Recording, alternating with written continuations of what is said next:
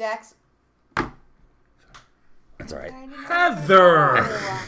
It's okay. Oh I'm so my sorry. God. That's the all right. Disrespect. Okay, I- I'm not The my fault. I didn't know. I was too busy looking at my phone. Hey there, folks. Welcome back. It's the Uticast, episode 213. Heather's on her phone. I just got back from vacation, uh, but thankfully, our good friend Phil Farda is back for another exciting installment of the Phil Farda Show. His sixth, his sixth time on the podcast.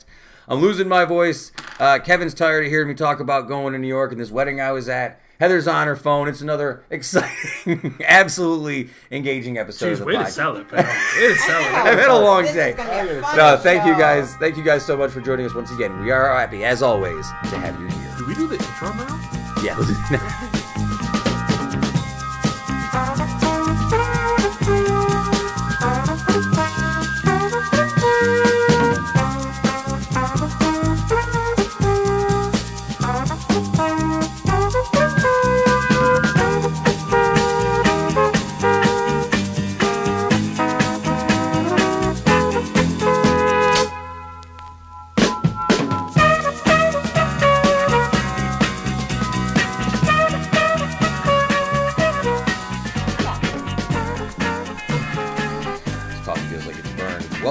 folks. Welcome back. It's the Uticast 213, episode 213. Uh, do I sound like my voice is I'm losing my voice a little bit from you guys? Tiny, tiny bit. I noticed it a bit earlier. My high register feels like it's gone. It's because you were singing all that Josh Groban publicly Yeah, we'll get- in the world's capital, We'll- New York City. we'll get to that in just a moment. Uh, welcome back, folks. Of course, this is the Uticast, joined uh, as always by uh, Heather Waz. What's up, Heather? How you doing? How you feeling? I like your hat. Your great, uh, your great Adirondack Trail Run hat. Everybody's wearing a hat today. It's just Very- one of those days because my hair's all frizzy from the rain. It's gross out. It was And gross it's just out. yeah. Hmm. yucky. Just put a hat on. I'm good. I'm good. I'm good. Uh, I don't have any like. Usually, I write down a thing that I'm gonna like hassle you about um, to start the show, but I didn't write. We notes. hassled her good enough last week when she wasn't here. That's true. We missed We you were last hassling her week. pretty good. Yeah. I didn't even listen. Is that bad? Shame on me. That's how busy I was I've last nev- week. I have to catch up. I don't like listening to my own voice, so i I've, usually I've only never listen listened. to it. Really? I've never ever listened. Yeah. Well, you've already heard all your stuff. Why would you? Yeah, I already know what I said. You know. Which is a lie. I don't remember almost anything I said. People come up to me like, "I really like what you said about this thing." Like, What I say? I don't remember. Uh, Phil Farda joining us again this week. Uh, first member again of the Six Timers Club, I think. Yeah, yeah. Uh, always nice to talk to Phil. We did tape this on Thursday because I was gone for the weekend, and I did not know whether we were going to record on Monday night. But again, we're still here Monday night, like normal. Uh, I am exhausted. I just got back from my New York City trip like an hour ago. Uh, so if I feel uh, if I look a bit disheveled, it's just because I, I Yes. desperately, desperately. Yes, listeners listening to the podcast, if Sam looks disheveled, Yeah, sound let us know. disheveled. if he looks what you disheveled as you listen to this, Tell us what you think. please Uh, shout us out. Kevin, anything I missed in Utica while I was gone? So much stuff. It was re- honestly, it was a really busy weekend. A lot of crazy things happened. I, like I did a lot of things, went a lot of places. Uh, you got all those hats. Those hats are great. Um, to get some hats. uh, lots Uh, of I went to an estate sale and they were closing down, and I found a bunch. Uh, you can check out Zach Wilson's uh, vintage old school cool booth down Oh. there, Handshake City. All right. You'll be seeing a lot of the hats I found. Cool. Or you you can look on the coffee table, but for Yeah, people listening at home, go to Zach's Oh. booth. I see that.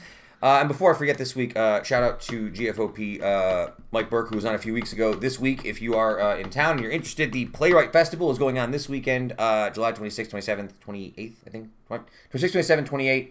Uh, a lot of great plays over the course of the weekend. Uh, And I would like to point out there are multiple, Multiple different plays. plays. going on by multiple different playwrights. yes, multiple different plays by multiple different playwrights, including Nick Priori, who uh, wanted to make sure that I got that. Great, great, great, Great friend friend, of the show, of, yeah. my, of my life. I've known Nick Oh, Fury yeah. since like kindergarten. Shout We've been homies Nick. for a long time, and he's been uh, balls to the wall with the playwright Yeah. pretty much his whole life. Yep. And I really respect his ability to go for it. Mm-hmm. Um, so go check it out. I hope that I think I'm playing out that night, but it'd be nice to go see the Players Theater Utica is one of the biggest hidden gems always wanna in this city. very You ever cool. been? No, I always want to Super cool. You'll be I went to the old one when it was the, the new one in Hartford back in the day. I don't remember that. I one. remember that one, yeah.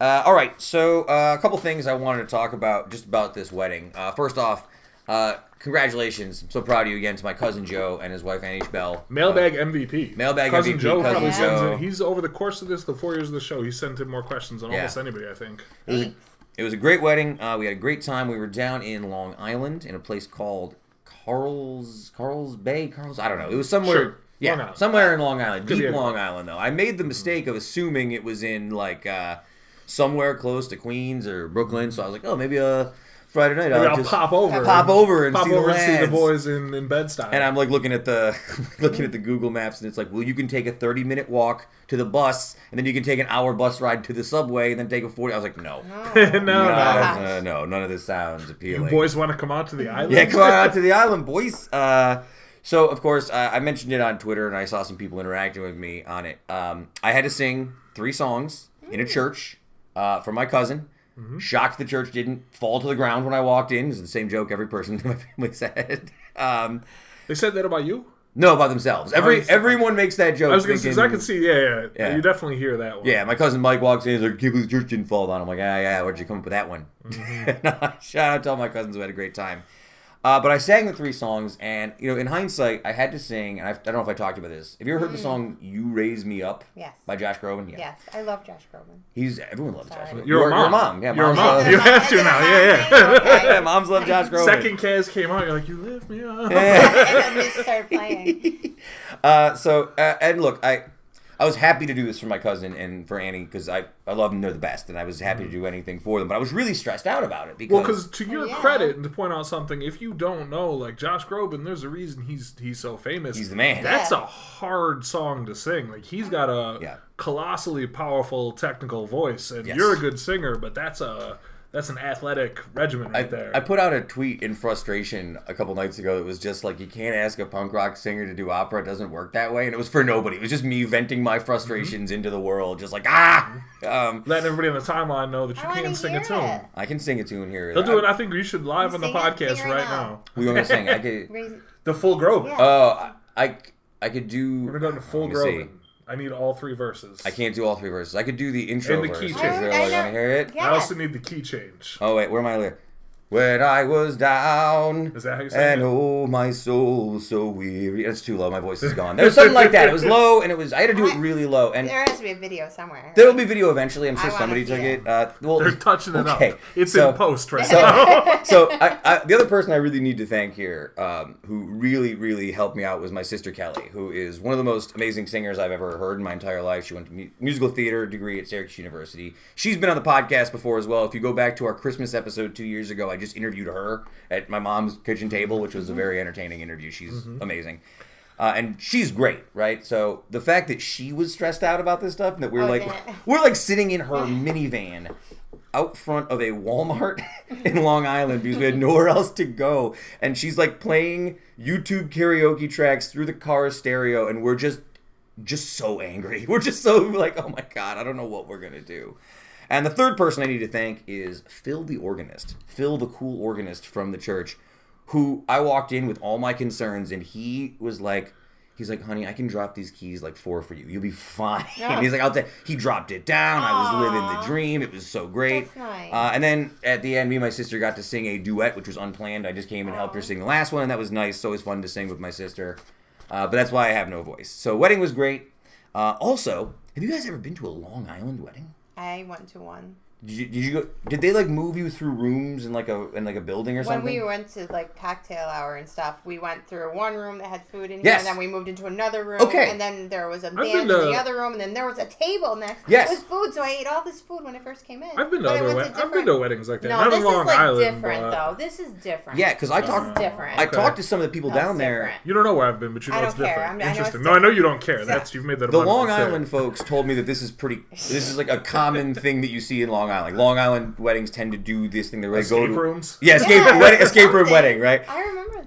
There was a moment though where we sit down in this big, beautiful. Uh, if you want to look up the place, it's called like Chateau Briand Catering. Check it out. It's in, somewhere in Florida, uh, in Florida, uh, Long Island. I don't know why I said that. Um, they walk us into this bar, and there's again, there's all this food. There's a table of of Middle Eastern food, and there's a table of Latin food, and there's like calamari and and chicken and rice, and there's an open bar. And I was like, wow, is this dinner? I thought Like, that was is this thing, dinner? Right? Is this all the food we're eating? So I'm going in. I'm like, give me some of that food. I'm eating.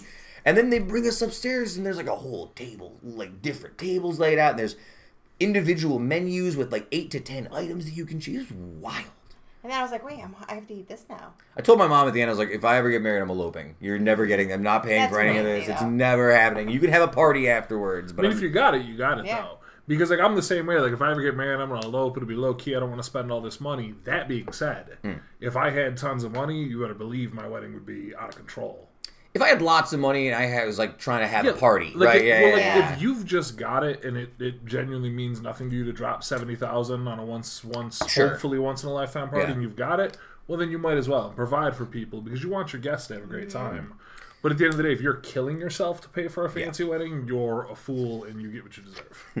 Um, Heather, I have two questions for you as the only married person here at the table.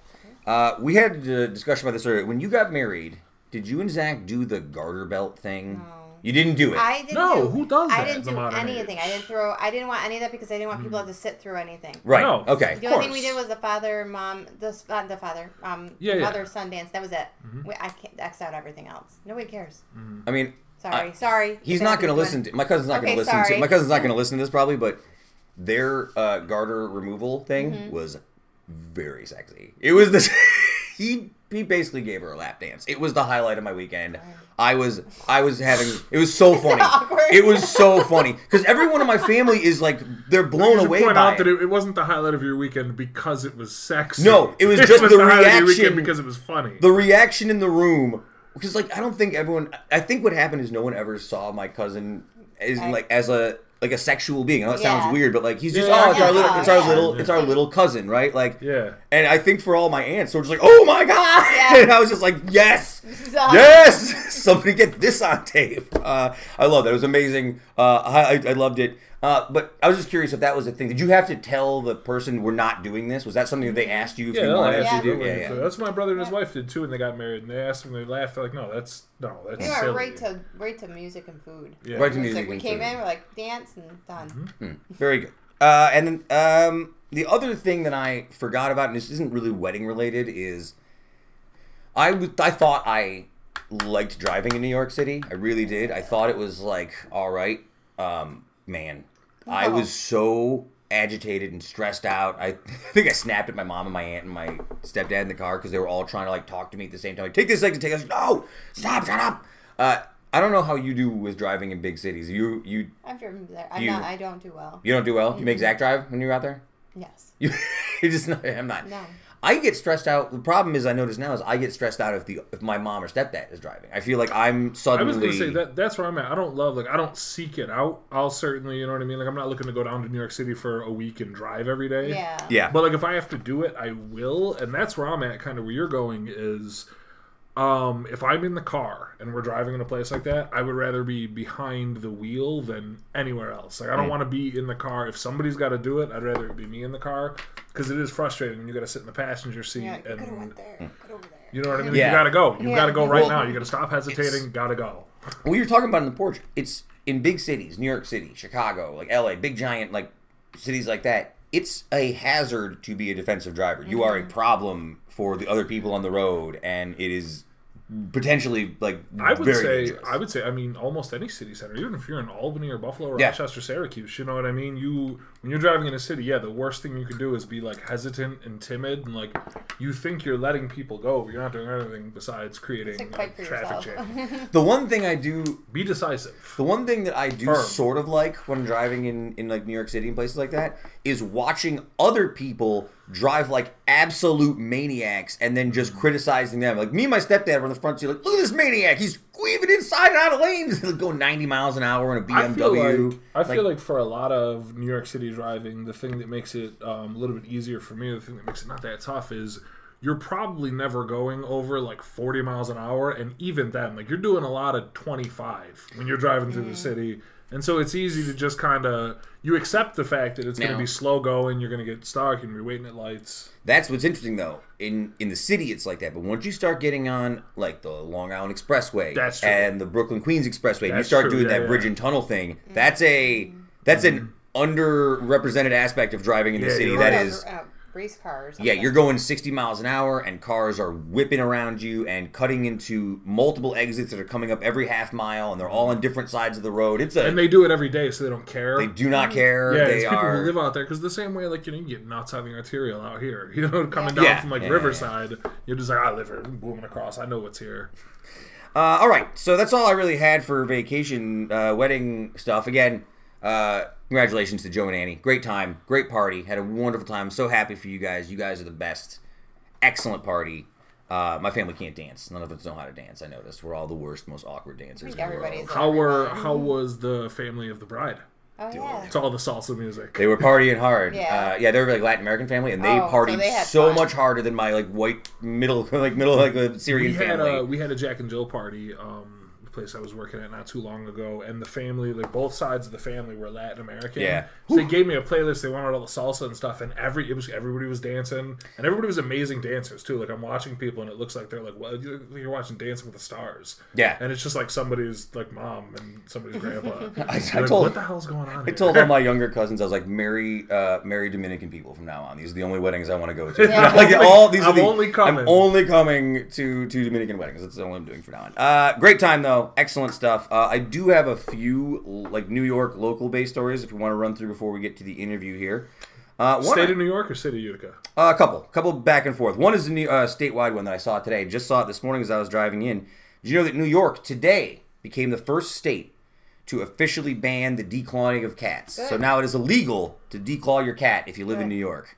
When I was a kid, my my my sister's cat was declawed. I don't know if Different they, times back then. Yeah. Different it was very times. common then. Yeah, N- but now in hindsight, like with Charlie around here, I feel like you're. It's a terrible thing to Well, do to a cat. take out- It's hard- you yeah. anyone's nails. They say that it's not even your nails. They say it's like cutting off your finger. It's like you're cutting off a joint. Like Yeah. you're cutting it. So imagine So cutting off your fingertips after mm. that, like last joint at the end of the finger. Is that just a, was it just a time and place thing? Was it we didn't like it was They were just it was treated- it was the vanity of yuppies. It's like, well, our cat doesn't need to have claws. We can have whatever we want. You know what I mean? They didn't look at it like an animal. yeah. Hmm. But That's pretty wild. Uh, declawing, uh, cat declawing is already illegal in much of Europe and most uh, Canadian provinces, as well as uh, Los Angeles, San Francisco, and Denver specifically. So, like certain cities have banned it, but New York today becomes the first state to do it.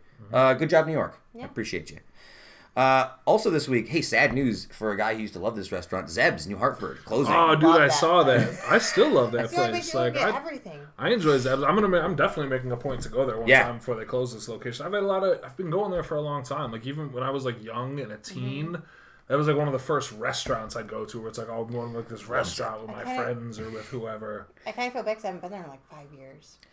Uh, I mean, well, I wonder, I go a couple times a year here and there. We'll go grab lunch sometimes. I wonder if they kind of got forgotten in that spot up there. It's not. like- The, it's a, well, it's a, it's a lot of things. They that's no longer as good of a spot as it used to be. right.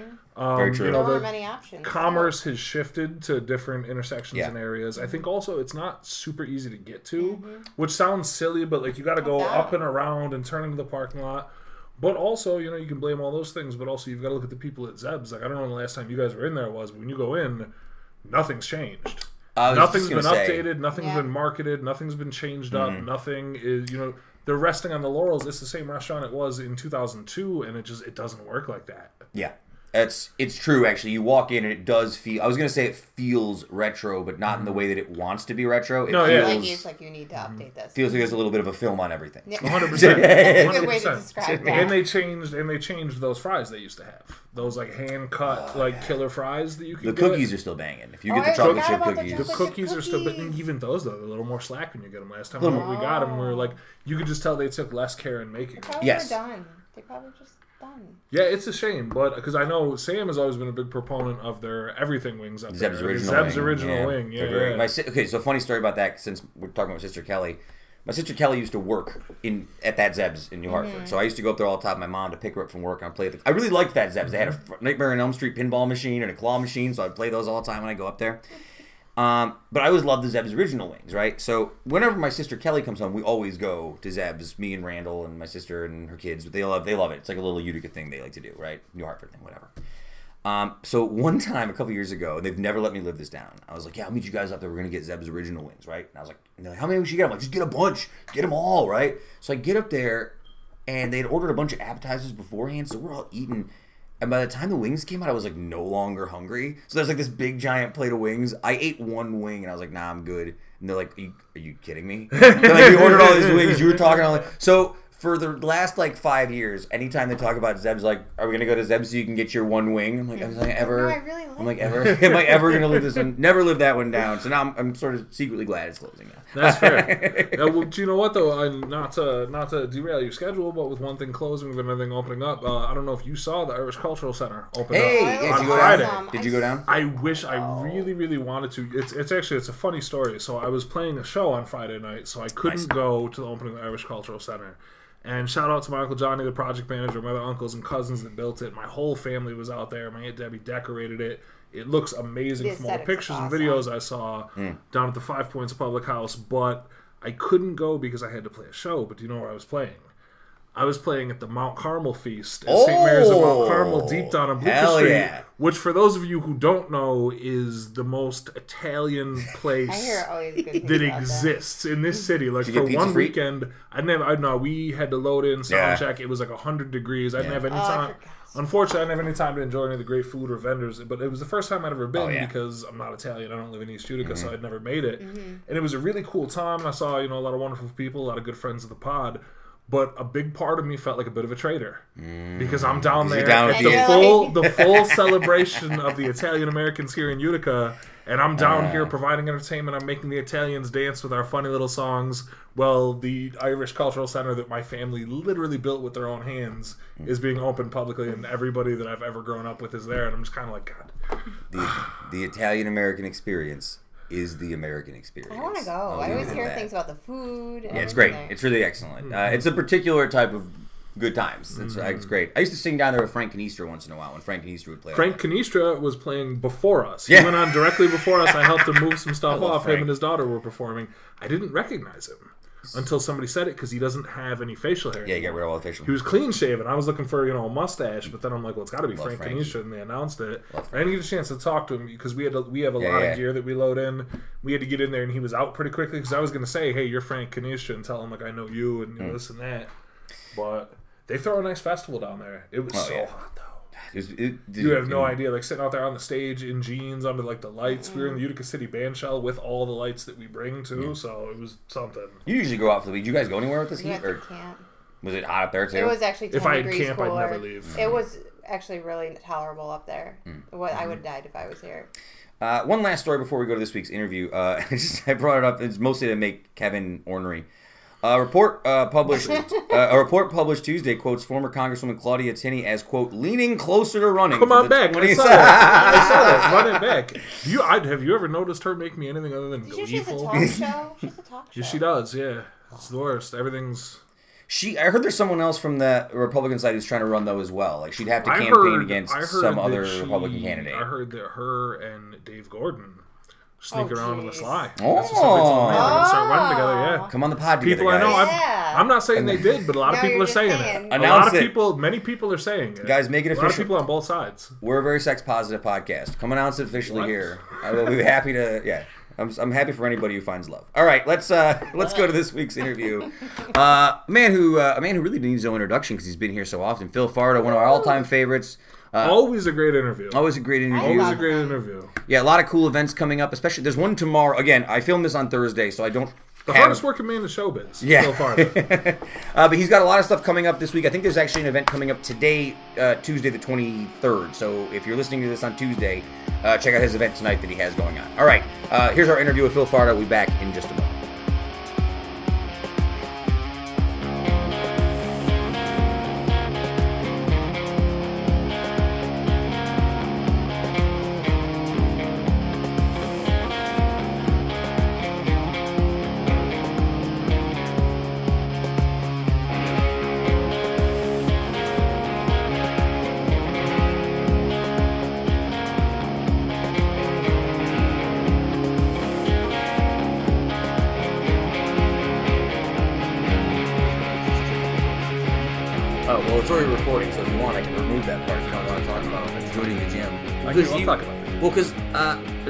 Well, before we start, congratulations! You're now our sixth-time Cool, yeah, Uticast thanks, guest. Uh, congratulations, of course. Phil Farda is here, and uh, I just have to say this because I always forget when I'm doing the rest of the show. Uh, Phil's interviews, much like a lot of uh, the comedians I bring on the show, tend to be a bit more N- uh, NSFW than the I other s- people. Yeah, I swear sometimes. you swear sometimes. So here's just your warning. Uh, I'd like to not edit anybody, but just be aware that it might get a little more blue than we normally get. But that's okay. I love having. I take the on I take the Gary V approach The- to swearing. I just that's just me. I've noticed. Uh, it's funny too because uh, you remember like in high school. Like I remember in high school when I was like thought it was cool to swear all the time, where every like third word would be a swear word, even if it was like totally unnecessary. Mm-hmm. Like, oh man, you have any more of that? Fucking chocolate milk. Do you know what I mean? It's like you didn't need that in there, right? It didn't make it any Sure. cool. you just Right. wanted to hit it in there. It's not a different kind of chocolate. it's just yeah, same chocolate. Um, did you? Uh, I guess I gotta ask you because I saw you posted a memory on your Facebook about um, running the Boilermaker like 11 years ago, and you had the Superman T-shirt on with the crop top. Yeah, that might have been my first one. Did you run this year? I didn't run this year. Did not run No, this year. I here's the thing. So I enjoy running. I've always had a goal to run the full race, Yeah. and I never have. I did the 5K a handful of times, maybe four or five times. Yeah. Uh, it just depends on like where my le- level of fitness is.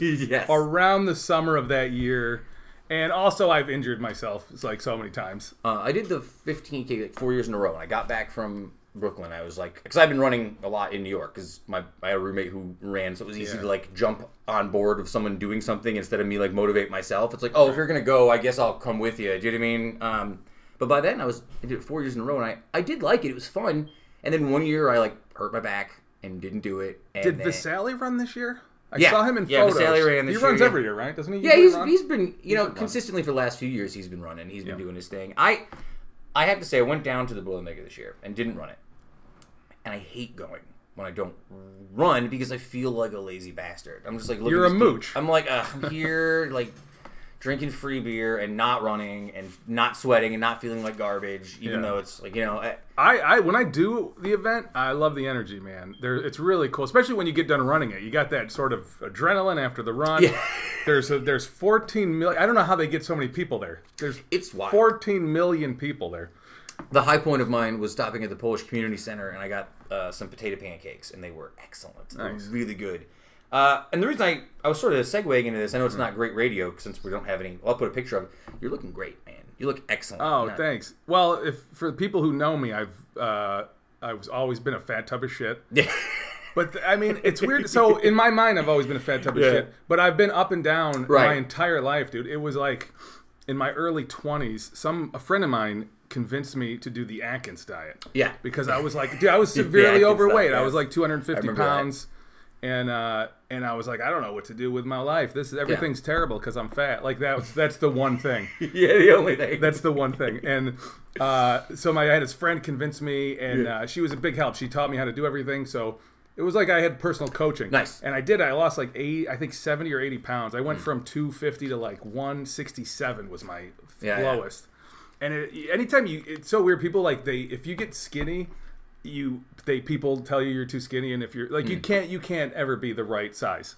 There's there's never Hmm. yeah, the right. No, yeah, yeah, yeah. If I if I lose too much weight, my parents think there's something wrong. With me. My family, me. yeah. If you're Italian, you can't be thin. They don't my, I think my mom. It's funny. I went somewhere last week, and I'm, I'm going through like a little personal crisis about like being in shape. I realized that after this Boilermaker, I'm like, I am kind of. These shirts are all tight in the gut, but not on the top. That's a bad sign. You have a stop weight? What's your stop weight? I don't even know what I weigh. Last time I weighed myself was like three weeks ago. I was like 178, but Okay. it's kind of that's a little high for me. I used to Sure. be in like the 165 range. I could lose like 13 pounds. I suppose. I'm a bit I'm a big advocate of the stop weight. stop weight. So what's So that mean? to what you? that It's is is uh, a long time ago. I you ever see like TV? There's somebody on TV. There's 600 pounds, yeah, yeah. and I go like, man, At what point? like where, like what size are they going to get to? yeah, yeah. And go decide. You know what? I should probably start doing something. And I was like, so you know, people they just you need a stop weight. Because if you're 600 pounds, you go like, man, if I just stopped around 350. I mean, 200 seems obvious for me at 178. Like if I get if I course, got to 200, yeah. it's like there's a problem. That's mine. Here. Yeah. Mine's 200. Although realistically, if I get up to like 188, I'm gonna be a little dis- displeased. Like, mm, Yeah. Oh, you don't want to get near the stop. You don't want to get near scary, it. Yeah. it's- It's scary. It's to get near the stop. do you do? What do you do? What do you do? What do you do? scary. So all I've done this year, I started doing the keto diet, Which is is- basically Atkins It's diet. basically Atkins, man. yeah. The problem is, it's. Uh, I think everybody's different. I don't want to. I don't necessarily want to talk about fitness. I'm not just because I'm Yeah, fat, yeah. but. I'm I. I believe everybody's different, and I believe that for me, that is what works well for me Hmm. because I can't. I'm not good with portions. Yeah. So I'm I'm better off like controlling what I I like to just have like off limit shit. But Yeah, even yeah, that's yeah. even that's tricky. It's just uh I don't think there's any excuse to be fat. Everybody's like, it's hard. Yeah, it's fucking hard. Yeah. Like, of course, that's the why. That's why we're not all skinny. It's funny because it creeps up. That's what I noticed over these last like, couple years. It sort of creeps up on you. It's real easy to not do something. Right, Like it's real easy for me to be like, I'm just gonna sit on the couch here and yeah. watch. oh, you ever yeah. nap? Dude, that's the easiest. That's the best. Yeah. What's better than a nap? Easy, nothing easier than napping. Uh, so I have two questions for you about social media. I've been thinking about this. Uh, Uh-huh. I went to your Twitter page to like check it out. Are you like oh, off I haven't Twitter? been. You're no, off no. I, I just haven't been active. yeah. I mean, is it? I don't know if it even exists. Uh, I was just curious if it was just. Was there a particular reason? Did do you, you, just time say, out? Um, no, I yeah, I just uh, I'm just lazy. I don't maintain Yeah. it. I just do everything on Facebook. I feel like tw- uh, yeah, I don't maintain Twitter. That's all. I think what happened for me is the opposite. Like I went into Twitter and sort of away from Facebook. Facebook and Okay. Instagram have become my sort of like I have to post stuff here for content reasons. Right, but right. I, I'm on Twitter 900 percent more than I am on Facebook or. or- Yeah, yeah. I've, I've moved into like Facebook, Instagram. I, I treat them all a little bit differently. I used to use Twitter as like where I would post like the real blue content, like the shit that like the Yeah. the, shit that was inappropriate Yeah, yeah, for inappropriate for Facebook. Uh, and then Instagram was generally I would do like I had a rule where like if I'm gonna put a photo on Instagram, I got to be in it. So it's like all right, here's Right. my page, and these are gonna be photos with me. Um, and then Facebook was everything else. Hmm. But I don't have. There's no rhyme or reason really. I just. Um, it, you know what? I mean, I, I think I got away from it just because there was so little engagement. It became one of Yeah. them. I think a lot of people do that, but like you, you start doing stuff online, and it's like, all right, well, I just spent you know three days making some content, and 14 people saw it. I'm gonna stop doing that. I feel like the big. I was talking about this with uh, last week's guest, uh, Alyssa. We are talking about in terms of like content that people like. Video content seems to be the way to go now. People love video content, and that seems like something I'm not as excited to do. I prefer. Sure, Do you know it's, yeah, it's like super hard. It's very Yeah, yeah, yeah. time consuming. Yeah. Uh, but it's been uh, 59 episodes since you were last on here, so it's been Yeah, a dude, year yeah. and seven weeks. Uh, since then, you have a lot of dog content on your Facebook. You got dogs or something? I got two dogs. Yeah, this has been going on for years though. This has been not. This isn't new. This has isn't been- new. Yeah. Because we, I've always uh, Laura and I always share dog cute Yeah. dog stuff. I love dogs. Are you not a cat Anybody person? Do you that- hate cats? I mean, I don't care for cats. They make me nervous. That's all. They're too sharp. That's They all. They're too They're sharp. predators. Yeah. They're little angry little predators. Yeah. You ever hold a cat? They just they dig into you. I don't like that. I, The thing that makes me laugh about a cat because I have the cat. He's, he's somewhere around here. Well, let's know. keep him. uh, He's yeah, wherever he's he is. fine. But uh, if a cat doesn't want to be like held by you, it will get out of your grasp. Like, it, uh, you ever try and hold a cat away from going out somewhere it doesn't want to go? It's not fun. I try not to touch cats. I don't. They're too. They're too quick. They're just. They're like they. They're too quick. They're too quick. Yeah. Uh, how many dogs do you have? Two dogs. Just two. So everybody would always ask when we're getting dogs because Yeah. we'd share them all, and we were just like, look, when the when we find the right dogs, we'll get them. And we had certain con- like things we wanted for a dog, and then uh, Rachel Bay shared a picture of these two dogs at Stephen Swan's. These little Pomeranians. They're Yeah, super yeah. cute. And we had this talk like, man, wouldn't these are the right size and everything? And there's two of us, and there's two of them, and uh, and we went and got them. What'd you name them? Well, they came with names. So you didn't change the name because I've had No. this. Yeah, yeah, yeah. I would, I would have maybe, but their names are Tammy and Sammy. Tammy and Sammy. That's cute. Oh, Yeah, that yeah. nice. That's cute. Well, I, I feel like if you change it, you're kind of doing it a disservice. We changed our dog's name when it came from the pound because it was Right. a terrible name. It was uh, Lubber. L U B B E Oh, that was my nickname in high school. Lubber. Yeah, Yeah. Lubber. So we just named him something else. My mom named him Smudge, which is much more charming. That's adorable. He was not a cute dog, though. He's kind of a jerk. He's like a jerk dog. All right. Uh, You never know what you're gonna get. That's when they tell you to adopt a dog. You don't know what you're gonna get. it's like kids. You have get no, you don't know what happens. Oh, you were beaten for the last six years. I have no idea. It's true. Rescue dog. What was his dog's upbringing before this? Right, like Yeah. rescue dogs. Though I feel like that's the way to go. I feel you see all those commercials on TV. They really get to you. They get like I feel guilty when I watch those. Like See, I don't care about any of that. When it's like I think like they go like, don't buy a dog, rescue a dog, but then what happens to the dog that you were gonna buy? It's gonna go to the pound. Buy, true. just buy a dog. Well, it's crazy because if you go buy like a purebred dog, like my sister bought like a dog when uh, when I was younger, and it was like a dachshund, like a purebred Sure, dachshund. they're cute. and they're, They're mean. expensive though. Yeah. Uh, it's like it's crazy expensive to buy a purebred dog. It's like fifty bucks Sure. to go buy a dog from the pound. They're just giving them away for the most part. That's where I feel bad being like, oh, I want a bulldog. It's going to cost me six thousand dollars. I got to ship it from somewhere. Like We thanks. always wanted a pug, eh, but they're Pug. hard to come by and they're very expensive. Pug's you- expensive? You, could- you could spend like fifteen hundred dollars to get a pug. Yeah. they're very expensive. I See, I can't. If I feel like I'm going to get a pug, I feel like I just might as well bite the bullet and get a bulldog at that point in time. Yeah. It's like I'm halfway there. I wouldn't even spend fifteen hundred dollars to get a human.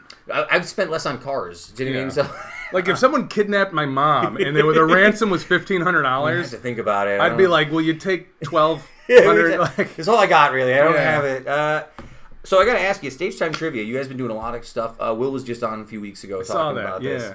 Uh, how long have you guys been? I'm curious now. How long has this been going on for you now? uh, we started in like 2013. So, how many years is it's about six years now. Yeah, I'd, well, I'd say f- we must have started trivia really five years ago. Yeah. Yeah. It sounds like, and it feels like you guys have been going really steady since then. It feels like it's been a success. We're for rocking, you. man. Yeah, we got a we got a really solid brand. We got uh, we got we've we've been fleshing the whole service out where like that now the social media content all matches like each night's game. Yes. So if you're playing Monday, you know that we have a clue of the day that comes out. So we got a good system down. Nice. I've been I've been loving the uh, the pop culture specific ones you've been doing. These Office ones, Parks and The, Rec. the These theme are nights, great ideas. Yeah, yeah, those are the those are fun. So we just did uh, Parks and Rec. We did The Office prior to that, and uh, we got we're doing a '90s night coming up at Pins. Yeah, yeah, yeah. That's on uh, Yep. Tuesday, July 23rd. So tomorrow, if you folks are listening to this. So yeah, so tomorrow night we're gonna be at Pins. Uh, we are currently sold out, but it was just a pre. It was a free event, so it's a pre-registration. There's a chance people are gonna flake out. Yeah, yeah. For and sure. then so if it's something like if you really want to play, uh, you can come to the event. If teams don't show, you can probably get in. We're gonna take 20 teams. Uh, so, if you have any other thoughts about like other pop culture ones you're gonna do going forward? Dude, I want to do. It's because it's relevant right now. I want to do Stranger, Stranger Things, right? And I want to do like an '80s theme night with around Stranger Things. yeah, and- 80s is always a tie it in. good, smart Yeah. call. People like 80s nostalgia right now. And have you seen it? You must have seen. We, the new uh, season. Kevin and I just did the big spoiler pod section at the end of last week's podcast. Oh, good, actually, we just both finished it this week. Uh, I liked it. I really, I, I enjoyed a lot. I of loved it, it, man. Yeah. Uh, I'm not, you know, I, you can sit here with any like fantasy content or sci-fi content and like pick sort of holes in it, but that's not really what I'm looking to do. I enjoyed it a lot while I was watching it. I, I liked all the characters. I liked the world they create. I'm not looking for much more than that. I, I really enjoyed a lot of it. Yeah. I liked pretty much everything about it. I would have liked to see more from Eleven. I wanted to see. She was super badass throughout the show, but just, I would have liked to see her do more. I heard somebody say now that uh, you know if she, a little more vocabulary next couple seasons. Like I'd like to ha- have her a little bit. She still does that thing where she like, talks in like one word. Sometimes See, I like that. I like that about her. I like. I want to see a little more advancement. I like that she's like coming out on her own a little bit and becoming like a human and not just like Deus Ex Machina Jean Grey from X Men who kills everybody with her mind, right? Although that part is cool. Yeah, you're right. you got Game of Thrones or Harry Potter or stuff like that. Have you done that already for like theme nights? Uh, we did Game of Thrones at Woodland uh, Brewery. I think it's kind of a morbid. That one was a hit. It- Yeah, it that seems was- like a hit, but that like was a smash hit. We did it after the after the season wrapped. you gotta be careful with some of them. They're like I'd love to see like a Sopranos one, but like how many people are in on the Sopranos? Well, that's what You I know mean. It's Like, a lot of it comes down to because I so I pitched when we when I met with Pins, I pitched them the Stranger Things night Yeah. with '80s, and they were worried that it was too Too niche, specific, right? yeah, and yeah. they're like, well, we don't want to exclude people. So then we didn't, you know, they're like, let's do '90s, and, and that worked fine. And we got Mm-hmm. we already I think we sold a hun- we have a hundred people like pre-registered. So have you done a wrestling one? I feel like Will feel like he would have pitched Uh, I, that to you somewhere. I've never done it, but I, that would be a Will night. That feels like a. Will Yeah. night for sure. That's a Will night for sure. And you could come, yeah, and costume and stuff. I, I like that idea. I also would like to do uh, Letter Kenny. If you, I don't know if you Oh, ever you seen know Letter what? Kenny. Uh, a good friend of the pod, Mark Simon, always talks about Letterkenny Yes. and why we should all be watching it, and like I think none of us have. It's dude. I thought it was going to be real stupid because it feels, it, it looks and feels like Napoleon Dynamite to Yeah. begin with. yeah. But uh, as we watch it, it's funny. It's well written. Is it's it like, like, Canadian or it's Australian? Canadian. Canadian. It's Okay. Very. It's very Canadian. What's the uh, was Trailer Park Boys Canadian?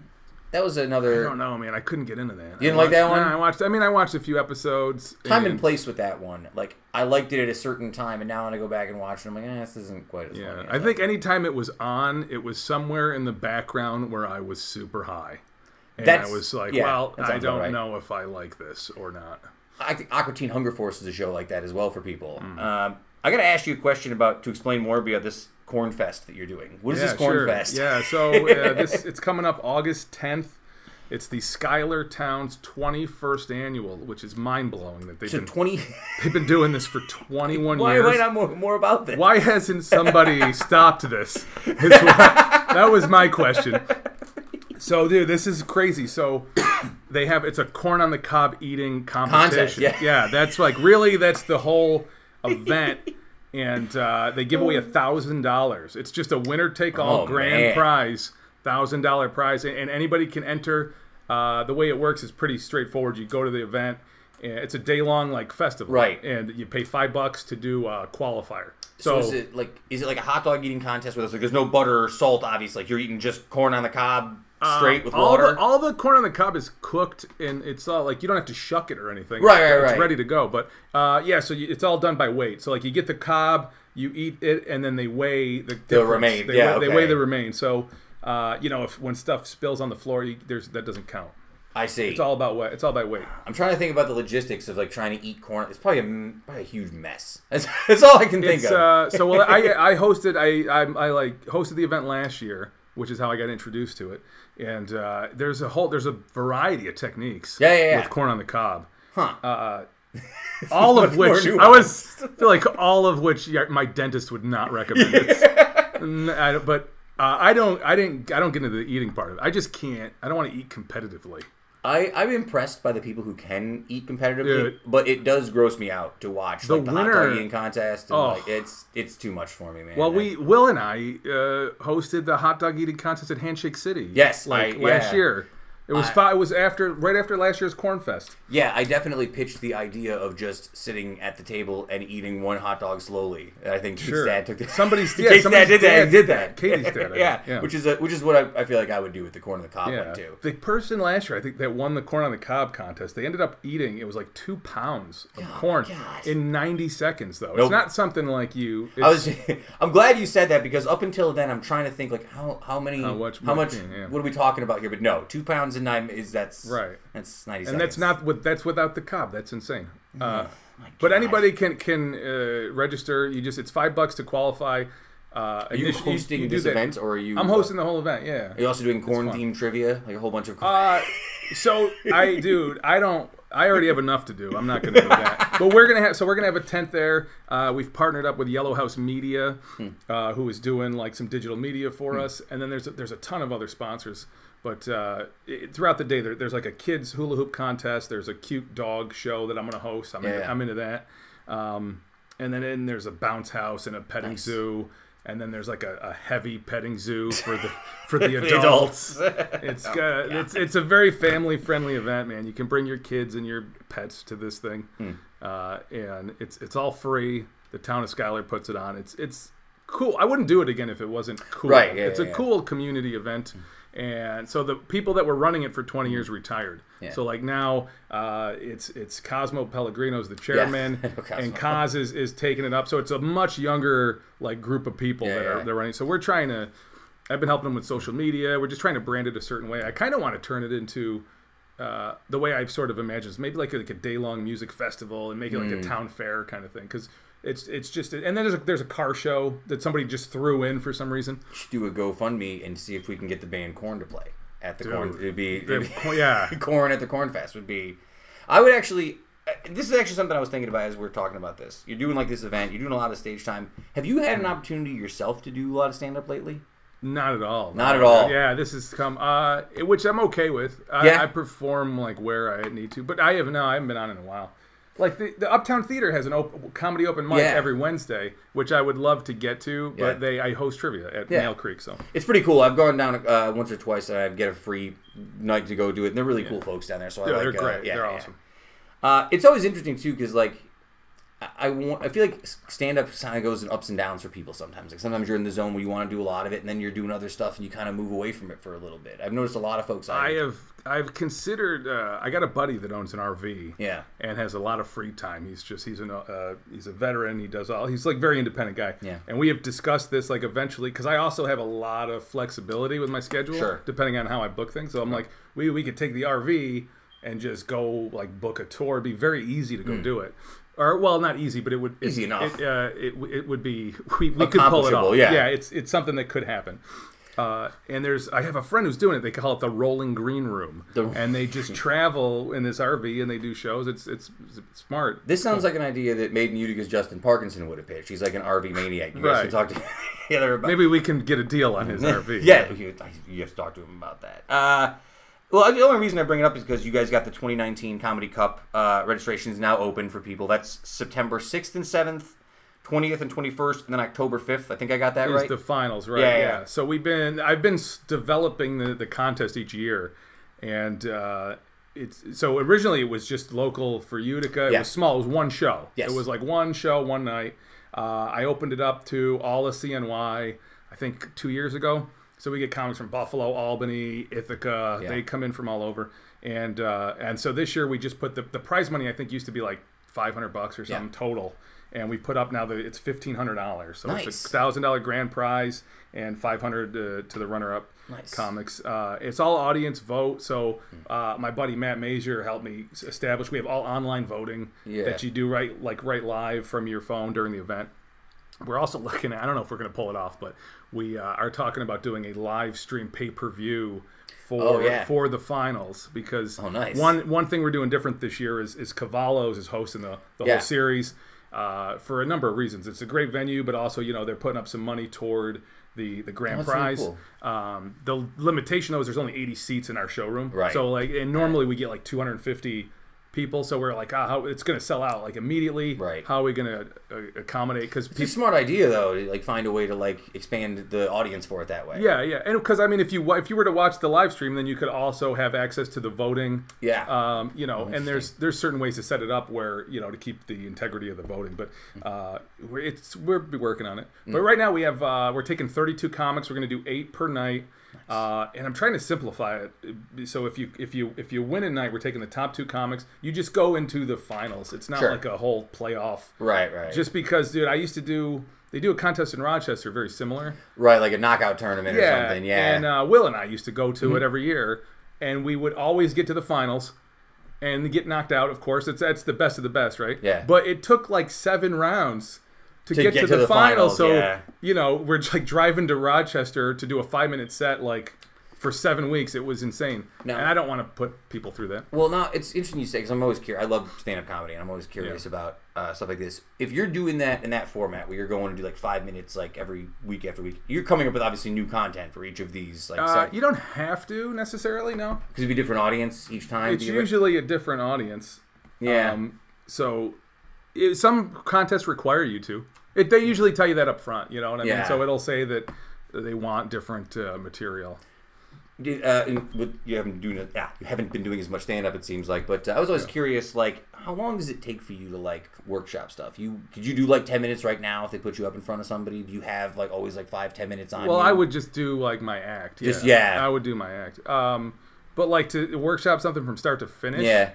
Uh, it just depends, man. You know, usually like you go up, you you do what you think is gonna work, Yeah. and then you Yeah. and then you, you you take notes on that. I mean, it could take months though, really, because you'd have to you if you're gonna have like a joke, you really want to present it to like. 50 different audiences to get a proper gauge of like where and when it's going to work. Right. You know, that's tricky with a lot of open mic scenes are like it's a it's a circle of friends. So it's hard to get like real feedback on stuff. Well, that was what I used to notice when I would go out to New York with my buddy when we would go to like the, the comedy clubs in New York City when he would do the rounds out there. Is like most of the people in the comedy club are other Yeah. comedians, and a lot of them are not. They're playing everything very close to the vest because they're all very competitive. So I would go down there with him and I'd be like, oh, you know, hi, hi, hi, nice to meet you guys, and I'd be like, you know, what's up? And my buddy would be like, oh, he's not a he's not a performer. He's a friend of mine. He's like a writer or whatever. And they're like, oh, hey, what's going on? and Yeah, then all of a sudden they wanted to be. But it was interesting because. i- in locally, it's totally different. Oh, sure. you know, Yeah, the, the yeah, scene yeah. locally is very supportive. Oh yeah. Well, that's probably a nice changeover too from going to like a big city where it is like that sort of cutthroat mentality. Sure. Yeah, I mean, open mics can become uh, grueling. Yeah. Are you getting blown up on the phone here? You want to answer? You can answer on the pod. That's okay. Uh, can- oh, yeah, I think it's probably related to work. Oh, it's a work thing. Yeah. Oh, do you want me to pause for a second? Yeah, do you mind? Oh, I don't mind. Actually said in this text, I can totally try to power through if you can't find someone. That's all right. What a nice chat. That's very. See, at least she feels. That's how you know she's really sick because she feels bad about it. yeah, yeah. No, she's like the most reliable person I've ever met. Uh, we're back after a brief interlude for work-related reasons. That was very impressive. I've never seen boss boss mode from you. I sometimes I get serious, dude. Nobody thinks I'm that very professional. I think it's funny too. Like uh, when I, you know, I have like to do a certain thing when I'm on the show, but when I'm at like work or at my job, I'm actually a pretty like straight shooter, Yeah. serious guy. I think that throws people off uh, when I'm at the office as opposed to like when I'm in. Yeah, My I've, house. I've worked. Uh, I mean, before I b- before this, I worked for years in customer service, just like customer to retail, like directly in front Mm. Yeah. of people. Like it's just It helps a lot actually. It's a, definitely a where skill. Were you, where were you at? I did uh, wireless sales. I worked Wireless. with Sally. I did. So- I did Sprint, Verizon, Sprint, Verizon. T-Mobile. I did That's all of a, that's a crazy job too. I, I went in to get a, a phone not too long ago, and I was like, "This is a tough gig. They really want you to pitch some add-ons and sell Oh up. yeah, it's yeah. a, it's it- a sell. Yeah, it's a sales gig. Yeah, it's wild. I, I I don't really. I always did like I worked like a record store. You know what I mean? Like a clothing store. Those are all It's pretty also- low impact. Yeah, it's also kind of bullshit. When we were like earlier Yeah. when we were talking about the gym, right? So I m- went and I met with a couple gyms. Yeah. Because I'm looking. Not, I'm not talking like Planet Fitness, but there's Yeah. a couple gyms where like I went and met with them just to see if like do, do they meet my schedule and and Yeah. the stuff would like the stuff that I would need, and uh, they it was the same thing where it's I don't think you could sell people like. A, on a gym or like a car or a house Yeah. like these are not things where you can sell somebody. It's like, yo, Yeah. you, it's, it's like you just you. The person has to decide that they need this. Like, Yeah. you can't. It's not like you're walking by and you're like, you know what I need today? New cell phone. I'm just gonna pop in and Right. check my. You go in when your cell phone is broken or like you have an Yeah. issue or your plan's up or whatever. Uh, I do have some lightning round questions I want to hit you with, but before I do, just want to say uh, again, 2019 Comedy Cup registration spots are still open for people if they want to get involved. Yeah, I figure. So we got like five. So by time this air, airs, Yeah. there, there might be a couple spots left. So get in though before. And that's stagetimetrivia.com to register for that. Uh, it's comedy cny. ComedyCNY.com for Yeah. that. I've actually been on both websites. They're, they're both very nice. Oh, thanks. I like your Um, little emoji characters you made for yourselves on the stage time ones. Those are pretty good. Oh yeah, man. My friend Sam that was here last time. yeah, yeah. Uh, Yeah. I, oh, that was a long time ago. But uh, she does this artwork. It's Yeah. really cool. Yeah. Uh, so, a couple lightning round questions for you. Uh, but one, last time you were on here, or at least one of the times you were on here, I'm sure we've talked about your most like your most influential like stand-up comedians that you had growing up. But one of the things that I was curious about was was there like television shows? 'Cause I always think of like a couple television shows that when I was growing up sort of defined how I how I looked at like comedy, and that was like The Simpsons, obviously. Saturday Night Live, and then weird like Mystery Science Theater 3000. Like, those right. are all like three shows that I thought were the funniest things I'd ever really seen. Was there like television or like media that you Yeah, yeah. Uh, yeah. So I, I really liked an evening at the Improv. Evening at the Improv. which I've recently noticed. Like you ever, you ever uh, on Facebook and stuff, you see them dry bar comedy videos. Or, like, sometimes, yeah. To me, that's like the new evening at the Improv, man. It's just these short clips from all these different Mm. comics. Uh, but for TV show wise, I love the Honeymooners, dude. Okay, Honeymooners yeah, was yeah. hilarious, man. you like a Nick at Night guy too? Did you watch like Lucy and all that kind of Uh, stuff? I did no, I never watched I Love Lucy. I mean, I've seen clips of it, but I've Yeah. never watched it. I do think I would probably enjoy it. They're all interesting. I Love Lucy's actually very funny. A lot of that like Nick at Night stuff, like Bewitched and I Dream of Jeannie's, all a Sure. little like okay, you know what I mean? But it, it's charming in its own particular. It's its own Right, right. You know. I feel like the I Dream a Genie just took off because dads wanted to bang the genie. Was that That's probably that was the whole premise of the show. I think. Well, like, well, we did it with a witch and it worked. Why don't we do it with like a genie? Right? It's the same kind of thing. It's a wish fulfillment, I guess. Yeah. Um, like, re- yeah, if you really had, dude, if you really had a genie like that, that would be a whole different show, dude. Uh, also, I don't understand how the concept of this genie works. Right? Genie's three wishes. Right? Does he just not? Does he keep the genie around but not make any wishes? Because this, wouldn't she go away after three? Did they specify she's an infinite genie? Just, I don't know the the whole. plot. I don't know. plot, I The, gotta- I don't know the whole storyline. I think we're missing out on But shows like that. it today, sounds. though. It sounds a lot like one of my first things I saw was Weird Science. Weird Science. That Which was, like was- a little bit a couple years before my time. My sisters watched that Okay, show. yeah, that was. uh Well, it was. I saw the movie. the movie. There was a show though too, wasn't there? There was a show, but Yeah. I don't think I ever saw the show. But I remember the movie. I was like just that age Mm-hmm. where I was kind of figuring out I had a penis. Yeah. and them, they build this woman. Yeah, who uh, yeah, what yeah. was who was she? She was. I can't think of her name. I can. I can do it on the second screen here. I'll look up her name. Uh, but man, she was great. They just they they put all this stuff into like a scanner, and out comes this fucking Rachel Bay lady, Yeah. and it's like Jesus Christ, guys! What the? I don't. the movie would have been totally different. Kelly LeBrock was the actress there. Kelly, which is a name that I remember people saying from like the 1980s, but I don't remember much about. And I don't. I'd have to go back and rewatch it. But I like were they were the were the teenage boys having sex with her? So, Teen Misfits, In Gary and Wyatt designed their ideal woman on a computer, and a freak electronic accident brings her to life in the form of the lovely superhuman Lisa, played by Kelly LeBrock.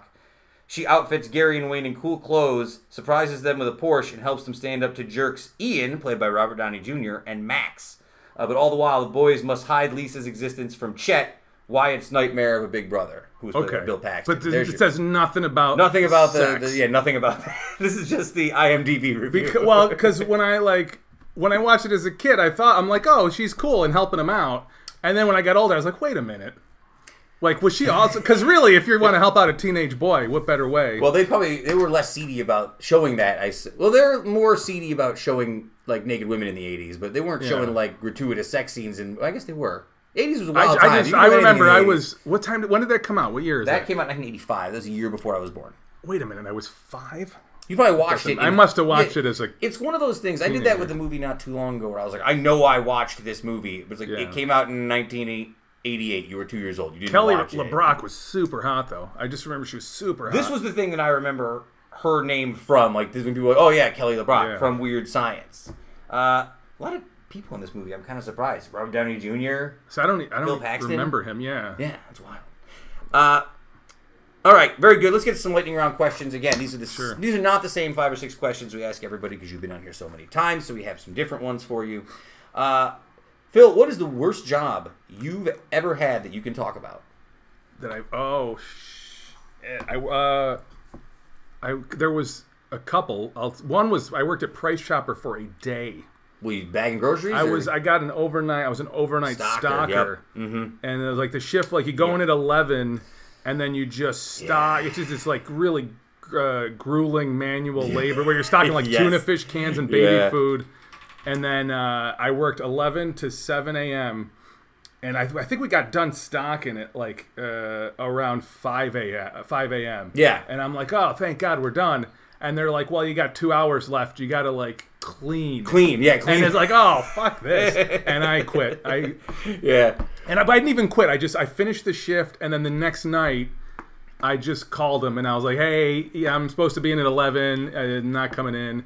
And they were like, all right, cool. And I was like, no, no I don't think you understand. I'm not coming in. I got uh, that was my worst gig as well. Actually, I was a stock boy at a prominent local grocery store in the area, uh, and I left in bad terms. But I hated it. It was the most depressing job I've ever had. Like I, I remember I was out there one day and I saw a friend of mine with his mom walking through the aisles, and it's like, "Hey, what's going on, guys?" And they're like, "Oh, nothing." So and so's back from college. He's gonna be a doctor. What are you up to? I'm like, just stacking these marshmallows into a pretty display. All right, I'm gonna go or punch myself in the face for ten minutes. Yeah. I don't like any job where if you try to tip them, they're not allowed to take it. You know, that's what I do. Any job where they're like, "Hey, here's five bucks." I'm sorry, I can't I am say- sorry, I'm not allowed to to be appreciated. Like what? How is that a rule? Uh, Phil, who would you cast to play you in the movie about your life? Fred Savage. Fred Savage. Yeah. Why? Just like Fred Savage, you a fan? I just thought I, I reminded me of myself as a kid when I was watching Wonder Years. That's fair. I can see Fred Savage for you. Sure, He's or a- maybe uh, maybe Jonah Hill now. If I had, I mean, yeah. A little too thin now for Jonah Hill. Well, I guess he's thin now too. he got thin too. Yeah, Well, he's like an Oscar winner actor now, isn't he? Like, or he got nominated for an Oscar, so he's like less funny than he used to be. He's like a serious actor now. oh, he got serious. Sure. Although I did watch This Is the End a couple weeks ago, and he's so funny in that. Who who would you pick for you? I always say Sam Rockwell because he I'd seems say like Mark Maron for you. That's uh well, now that he's an actor, I think that's I think I just play him all the time. That's more along the lines. We had the same uh, mustache and soul patch for a Yeah. while, but I couldn't I couldn't keep it up. Um, all right. Uh, what's your favorite fast food menu item of all time? Uh, it's a it's a Taco Bell dub- double decker taco, Double decker taco. which is ba- it's just basically two tacos jammed inside of each other. yeah, yeah. You're also a candy guy. You used to do the candy thing. You got a new candy right now? Anything you're eating? Oh yeah, we did snack time. Snack uh, time, on the yeah, yeah, yeah. Uh, um, Kazoozles, man, for life. Kazoozles. Kazoozles. They're now they've been rebranded to uh, they're called sweet tart ropes. I got those Sweet tart ropes, after I yeah. saw you do that video. yeah, They're pretty good. They're I liked them. d- amazing. Yeah, You ever had the Twizzlers that are like that? They have the filled Twizzlers Yeah. as well. Those are pretty good too. they're Those good. They're just I don't think they're they're not sour. They're not as sour as you'd like them to be.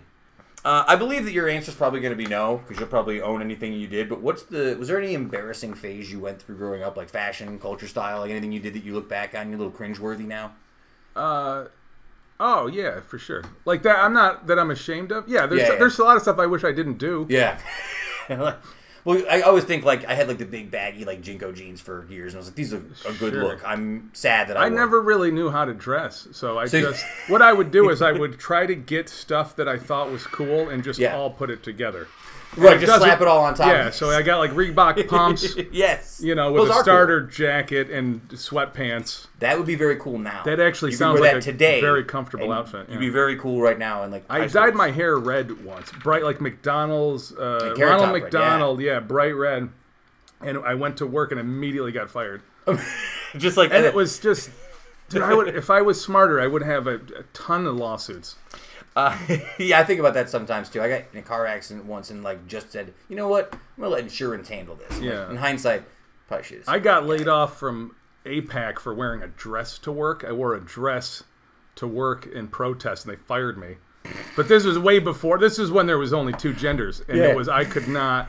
I would have fucking cleaned up, man. I, If uh, I did that nowadays. I, uh, I also I didn't get fired from APAC, but I just stopped going. I had that job. Dude, I did that too. Yeah.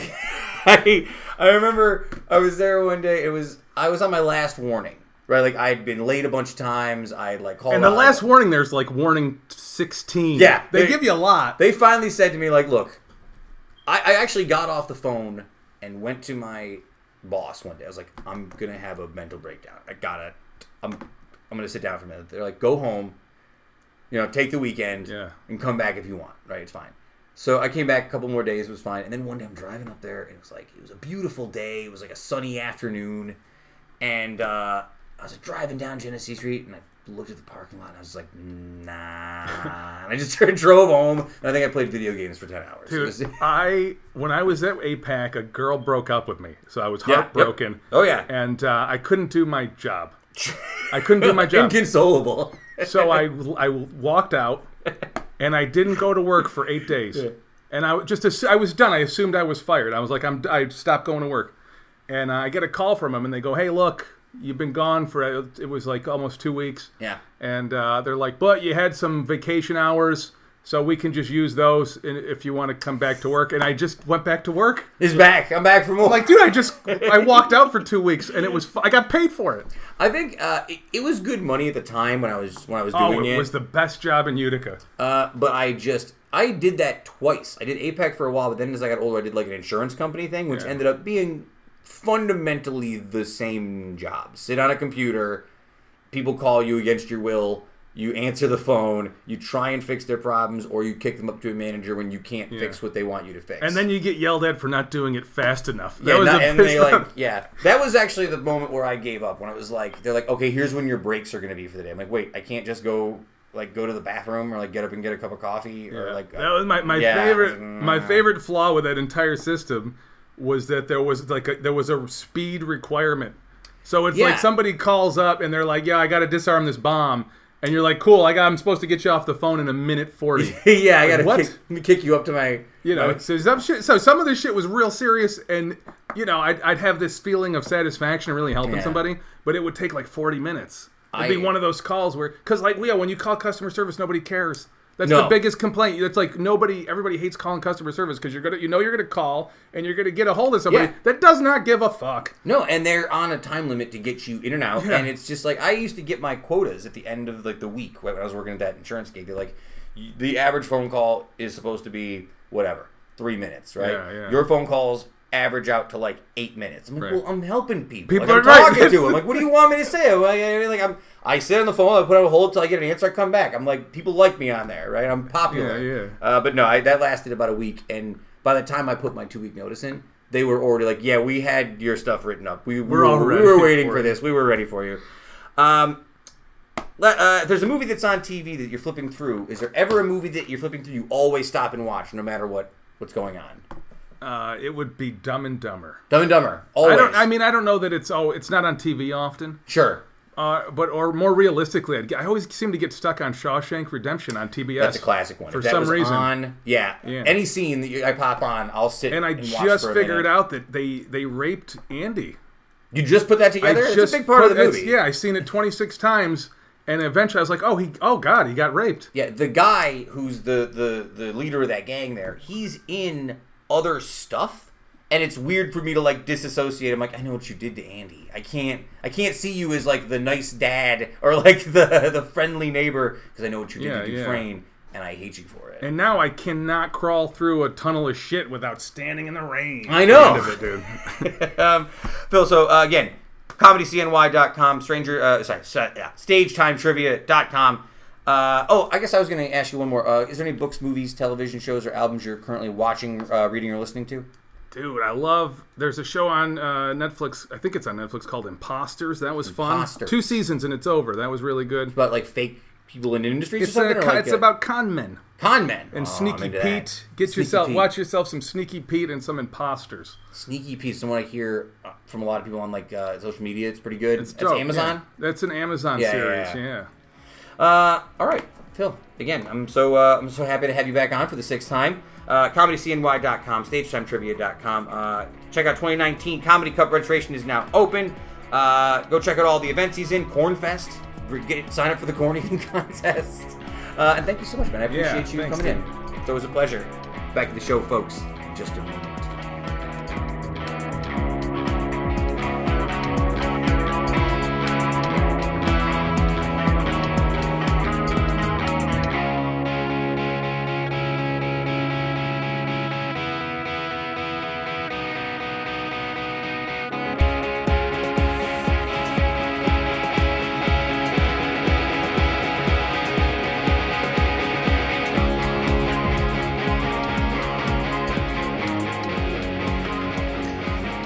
Thank you once again to Phil Farda. Again, I'm sorry I couldn't remember the name of the event. It was during the interview we talked about it. I just, I, my notes are very, very slack. Yeah, I are. did find time to highlight all my history Oh, notes I for know, you, though. There's always time for that. There's always time for history. That's my whole mentality about life.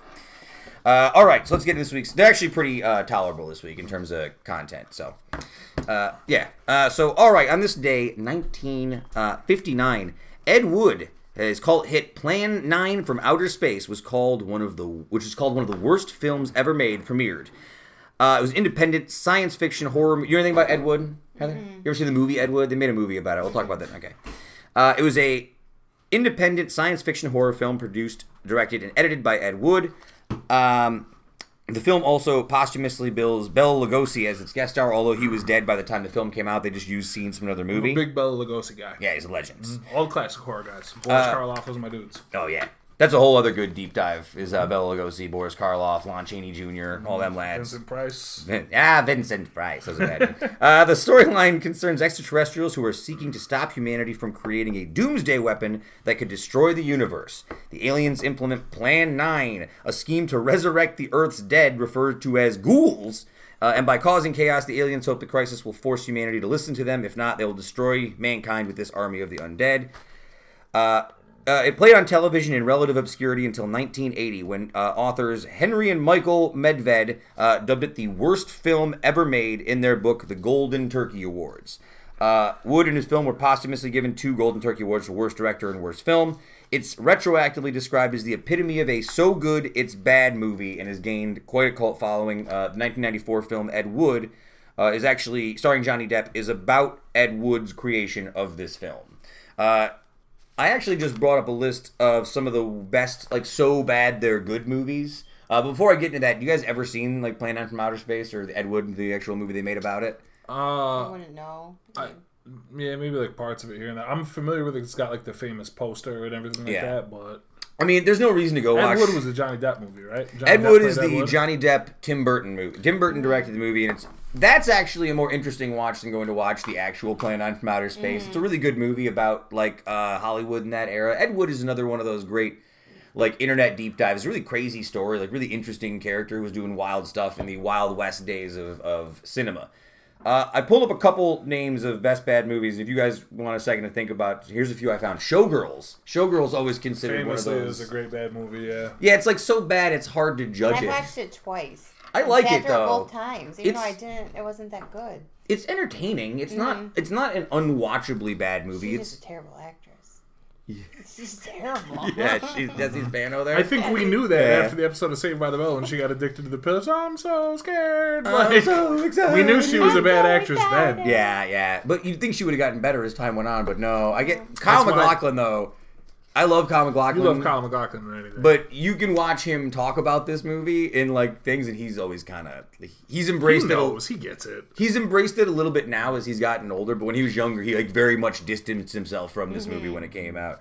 Uh, the Wicker Man, starring Nicolas Cage, the remake, which I people feel like I've seen that. Yeah. You've seen memes of it on the, the one. internet. It's the one where they're outside and they put him in that big giant like straw. It's a statue made of like wood Mm-hmm. wicker. Yeah. And it's like forty feet tall. They put them inside and burn him Oh. out in like the sunlight. It's like a creepy cult. you might have out of It's a remake of like a '70s movie by the Mm-hmm. same name with the same plot. You might have seen two clips on the internet from that movie that became sort of internet legend. One is Nicolas Cage in a bear costume running up and punching an old woman in the face. That's a scene from that movie. And the other one is where Nicolas Cage has a thing over his head like a a container and they're pouring bees into it and he's just going, "Ah, the bees! They're in my eyes!" And they're adding all these CGI bees, but none of them are near his eyes. It's really horrifying to watch. It's, it's a terrible, terrible movie. All Um, these movies are terrible. also, Congo, Jason X, Big Trouble in Little China. These are awesome. Any other bad movies? Wait, you wait. What did think you slow down? Wait, what did you say again? of? Jason X, What, Jason X, great. Congo? uh, Congo. Congo. Uh, good book. Yeah, the, um, the movie Read the itself. book. I gotcha, but shout out to the book. I actually, again, that's another movie that is not good, but I kind of like it because it's full of like I like. remember what it's about. Oh, Congo was where the the gorillas and uh, Tim Curry's in it, and he's like got that weird They're accent. in the and jungle and there's like super like super predator gorillas. Yes, yes. All I remember is Tim Curry just being like, "We are in the lost city of Zinj," and he has this terrible accent the whole time, and it's really hard to look away from him. It's it's wild. Mm. And then Big Trouble in Little China, which is the Kurt Russell movie. I movie. love those movies. yeah, yeah, those. Movies. I love that. I do. I like Um, Kurt Russell. Any other so bad they're good movies you can think? I millions. I watched a lot of Mystery Science Theater, so stuff like that's right in my. I loved My Stepmother's an Alien. I feel like that's really bad, but I could watch that over and over again. Is Clue a bad movie? I used I've to never watch. seen haven't Clue. seen I in a long know anything about time. I used to watch that on Comedy Central all the time. A lot of people just say that's a good movie, although I don't think everyone loves that movie. I think it's all right. I can't believe that you're gonna. I can't believe that you're not bringing up Starship Troopers right now. Because I know how Forgot hard about you it, ride actually. for Starship Troopers. Well, we watched that whole movie a couple weeks. Did you? You Yes, know what movie did. I'm talking about? I, I've seen that movie. Did, I what like did you that think of movie. it on rewatch? I it's not. I liked it's it. not. It's not worth watching. Oh, really? I, In I, any way, I'd shape, watch it it's not worth then. watching. In any, when's the last time you watched it? Oh, well, that's true. Too. I Trust kinda me, think- ago. It's just not. I, I get it. Yeah. Oh, lol. Sure. I kind But, of like, think, nah. In hindsight, the biggest problem with that movie is that all the actors are terrible. But there's Like an Denise Richards in interesting, it or something. yeah, Denise Richards, uh, Casper Van Dien, uh, what's his name? Jake Busey. Jake Jake Busey, Busey, yeah. Neil Patrick Harris. Yeah, everybody's terrible. But Neil Patrick Harris sort of before the Neil Patrick Harris Renaissance. Yeah, he's like Doogie Howser. yeah, yeah, he's yeah, uh, it's true. Doogie Howser. And even post Neil Patrick Harris Renaissance, I don't buy him as like a gassed up testosterone space troop fighting bugs. True. uh, all right, let's move on to the uh, next history lesson. On this day, 1966, Frank Sinatra's album "Strangers in the Night" goes number one on the U.S. charts. Shout out to Frank Canistra. That's true. uh, "Strangers in the Night" uh, marked Sinatra's return to number one on the pop charts in the mid 1960s and consolidated the comeback he started in 1965. Combining pop hits with show tunes and standards, the album creates a balance between big band and pop instrumentals. The singles "Stranger in the Night" uh, reached number one in the pop charts, while "Summer Wind" slowly became a classic used for television commercials and mood-setting entrances by the 2000s. Uh, this album uh, won Record of the Year and Best Male Vocal Performance in 1967 for Sinatra. It was also the final album that Sinatra performed with his longtime arranger and conductor Nelson Riddle and his orchestra. Uh, it's also the only Frank Sinatra solo album to to sell a million copies and be considered platinum, which is kind of hmm. interesting because if you from this era, I feel like albums didn't mean the same thing No. in like the hmm. 1950s. Hmm, not at all. Yeah, it's it's pretty wild. Because I always like remember looking for Frank Sinatra albums when I was doing like iTunes stuff. Like, what's the best Frank Sinatra album? It's like there's not really, greatest hits. yeah, greatest hits The greatest album, hits, right? the best Frank Sinatra album. I would argue that this is like the only like good like Frank Sinatra like studio album I if you want to call to it try that. to speak to. I have this one. It's- I'll it's take good. word for it. Uh, Frank Sinatra uh, was convinced that the mob-associated singer in Mario Puzo's novel *The Godfather*, Johnny Fontane, was based on his life. Well, yeah. Uh, there's, a, there's a reason he was convinced. Uh, Puzo wrote uh, in 1972 that when the author and singer met, uh, Sinatra started to shout abuse and called Puzo a pimp and threatened physical violence to him. Uh, Francis Ford Coppola, director of the film adaptation, said in the audio commentary that obviously Fontane was inspired by some kind of Frank Sinatra character. Uh, yeah, what a wild. Is Frank Sinatra on the same level as like the Beatles? Of course, I think he's different. yeah. Different. different. I mean, Like- if if we're assuming that all levels are linear, which I don't necessarily Yeah. ascribe to, like it's first place, second place, third place, like it's a tier system. I Like think it's probably different. it's probably more like a like a spider web or like a smattering of stuff that's connected. Yeah. he's a huge name, but I mean, I would definitely say that as our grandparents' generation dies off, um, he has less cultural cachet than he did. A lot of people uh, this is the music critic was basically comparing him to the only people who really matched his popularity in the 20th century like elvis presley the beatles and michael Oh, yeah. jackson those were the three Yeah, that, that he would. sort I of could see that. i think sinatra i feel like maybe it's because i come up in like an italian family but sinatra always felt very nichey and kind of like a particular thing for me and i guess i kind of underscore the cultural relevance outside of like just my uh, grandparents and I uncles As just somebody thought who- of my grandma and grandpa when I heard As that. somebody who's not Italian, there's a lot of stuff of his that I like, but it, it's a very specific mood. You Yeah. know what I mean? Like it's really a thing. There's a lot of stuff that I enjoy, and like Frank Sinatra is one of those guys who every once in a while I'll be in a mood and it's something I will reach to, like maybe listen to in my car, Hmm. or like it's good like putting on if you're like cooking, hanging around the house, like Sunday music. yeah You know what yeah I mean? yeah, If yeah that for makes sure the sunday sauce music. If you're drinking Yes, like a bourbon, I mean- you're sitting there drinking some whiskey or something. Yeah, maybe. Like on a five o'clock. Maybe. i think that You want some bourbon? I've been wanting some. I'll Yeah, pour some you some bourbon right now. I you want a don't- bourbon No. we can get you one right now if you want good We literally pause the show. I'll Yeah, pause the sure. show if you want to I'm yeah. good right now. Thank you. Uh, Come on, I- that kitchen make me an old I know you fashioned will. so fast. Uh, I think that working in Italian restaurants kind of soured me on Sinatra for a long time because you were sort of forced to listen to it. on R.I.P. rotation. to all of our friends that have worked at or work at Delmonico's over the years with that same 32 song playlist. Yeah, uh, I did make a very quick uh, non-listed five songs I think are my favorite Sinatra songs. Uh, "My Kind of Town," "I've Got You Under My Skin." Mhm. That's number one for me. That's me. number one for you. Love that song. Uh, "Theme from New York, New York." I- that's number like one plus. A. that you don't even need to talk about that when you say number one. Uh, now I think my favorite is probably "Summer Wind" because that's the one I would sing if I was like out somewhere goofing around and playing karaoke. I like "Summer Wind," Mm. uh, but when I was a kid, my favorite one was the song "Fly Me to the Moon." You ever heard the song "Fly Me to the Moon"? That's a good I one. dig that one. I- Oh, go ahead. no, no, you go. I was gonna say also shout out to the cover he does of "Leaving on a Jet Plane" by John Denver, which Oh, I is the never best. heard that. Oh, it's amazing! It's one of my wanna favorite things that. I he's ever like done. love that um, song. just the way you look tonight. Just Oh, It's yeah, great. What's that's the other one? good one. Witchcraft. Witchcraft. Witchcraft is also a killer. And ain't that a kick in the head? Ain't that? And There's- plus, my favorite Frank Sinatra song for a lot of years turned out to be a Dean Martin song. It's the one they play in like all the Vegas movies. Oh God, I know what you're talking about. There's, yeah, Dean Martin has a couple songs that people like associate. With Ain't that a with. kick in the head? That's what it is. Yeah, ain't that a kick in the head? Yeah. Also, too, a lot of those songs were considered standards, so a lot of people had Well, versions of these songs. That's an interesting thing. Even going back to like the Beatles and a lot of other artists like that, Mm-hmm. and like you know, we watched that Stevie Wonder thing too. That documentary where it's like Yeah. early in his career, you're expected to like go just record standards, and it's your version of Mm. this song or whichever song. Uh, we're going a little long on these, so I'm going to move on to. Uh, I'm going to skip one of the history lessons. Move on to this one. 1991. On this day, uh, Paul Reubens arrested in Florida for exposing himself. Pee Wee Herman. movie theater. That's correct. Paul Reubens, uh, American actor, writer, film producer, game show host, comedian, best known for his character Pee Wee Herman. Uh, early in his career, Reubens joined the Los Angeles troupe The Groundlings, which you may have heard of if you're into like stand-up comedy in the 70s. Uh, and started his career as an improvisational comedian and stage actor. In 1982, uh, he began appearing in a show about a character he'd been developing for years. The show called The Pee Wee Herman Show ran for it. yeah ran for well. This is actually the uh, the stage show. Oh. Uh, it ran for five sold out months, and HBO, uh, HBO produced a successful special about it. Uh, Pee Wee became an instant cult figure, and for the next decade, he was completely committed to the character, doing all of his public appearances and interviews as Pee Wee, which is kind of a wild thing to do. Like, I'm just taking on. Keeping it kayfabe. Yeah, kayfabe the whole time. Uh, his 1985 feature film Pee Wee's Big Adventure, directed by then unknown Tim Burton, It was 85. Yeah, I know. 85, yeah. so Damn, right I was born in I was 85. four. Yeah. It was a financial and critical success and soon developed into a cult film. Its sequel, 1988's Big Top Pee Wee, was less successful, Uh, between 1986 and 1990, uh, Rubin starred in the CBS Saturday morning cartoon show Pee Wee's Playhouse. Um, while the Pee Wee character was not originally intended for a children's audience, during the mid 1980s, Rubin started forming uh, that his best role mo- uh, forming him into the best role model he could possibly be, uh, making his television program a more morally positive show that cared about issues like racial diversity. That's what I remember from Yeah. being a kid was the show. Yeah, the four food groups and the dangers of making prank calls, but in a manner that was not overly preachy. Uh, he was also very careful about what he would associate with Pee Wee. Uh, being a heavy smoker in real life, he went to great lengths never to be photographed with a cigarette in his mouth at any point in time.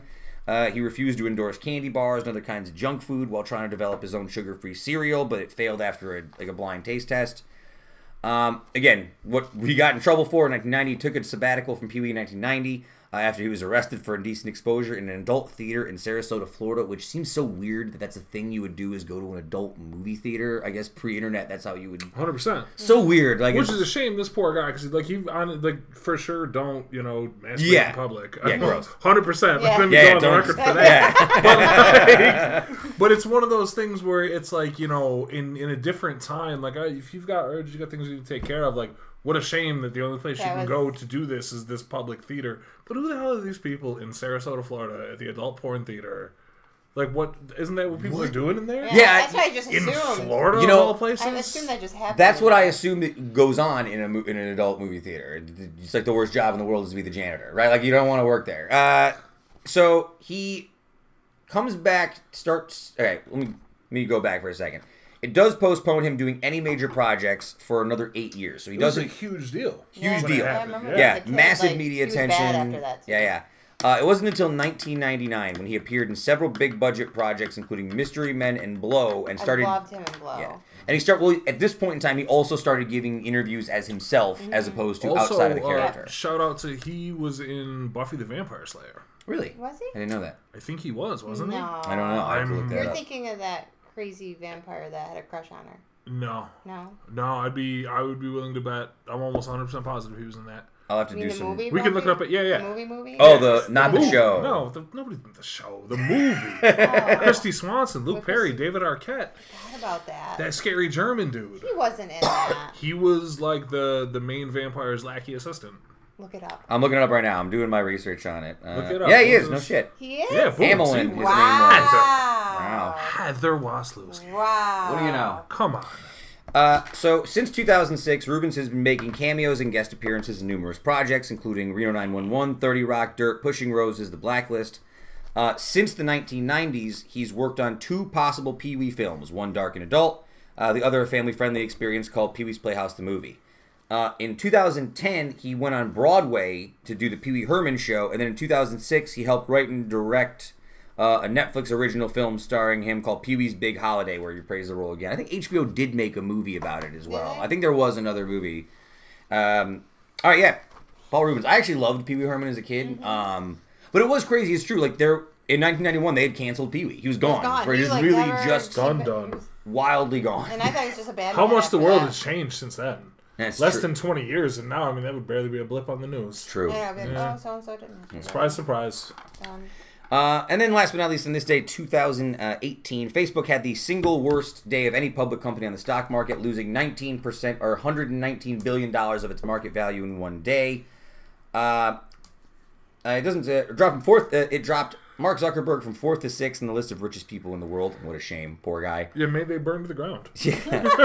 Uh, said the conference called the investors at Facebook is putting privacy first after the Cambridge Analytica scandal triggered a wave of horrible press. Blah blah blah.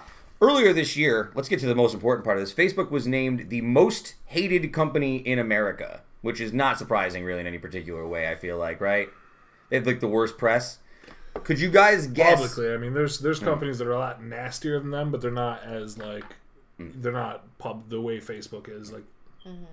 Household names. So there are four other companies that were on here. Uh, you think you guys can guess any of the four, the other four of the most hated corporations companies in the world? Nestle.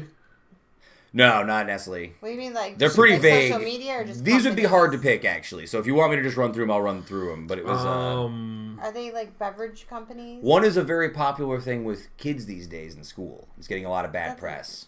Well, that wasn't the fidget spinner. I don't know. was it? What the- No, no, Heather, it's not fidget Uh, spinners. Well, YouTube? what? They're annoying. No, it's a Oh. device that they're not supposed to have. They use them in the bathrooms. oh, the va- the Juul. Yeah, Juul What number Juul? four. The Juul. Juul. What the heck? It's a vape You don't know what a pen. Juul is? oh, e-cigarette I'm type sorry. thing. I live in I'm another ju- I'm just planet. curious. I only I really asked. am in another planet. Hey, good. Stop. Number five, Washington Redskins. Number four, the Juul Company. Number three, Vice. Weirdly, is like one of the most hated companies. News. Oh yeah, Yeah. yeah. yeah. Uh, number two is something called Eli Lilly, which is a healthcare and healthcare affordability company. They do, Probably like- awful. Yeah, and then number one was Facebook.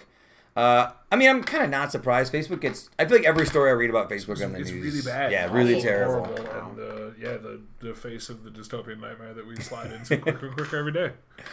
Uh, so we've already gone about 18 minutes. Uh, I'll skip past the fact that Avengers Don't tell them they love it. You guys know you love it. We're gonna go another forty. um, Yeah, I was gonna. Well, I don't want to do this to Heather because they had the the comic they had the Comic Con event this weekend, and Marvel. okay. Tell me about it. Marvel released their whole Like upcoming. I don't know what's Wow. So Marvel, Marvel released their whole outcoming slate for Phase Four. All the projects Oh, they're gonna release that's for all the stuff. Unbelievable.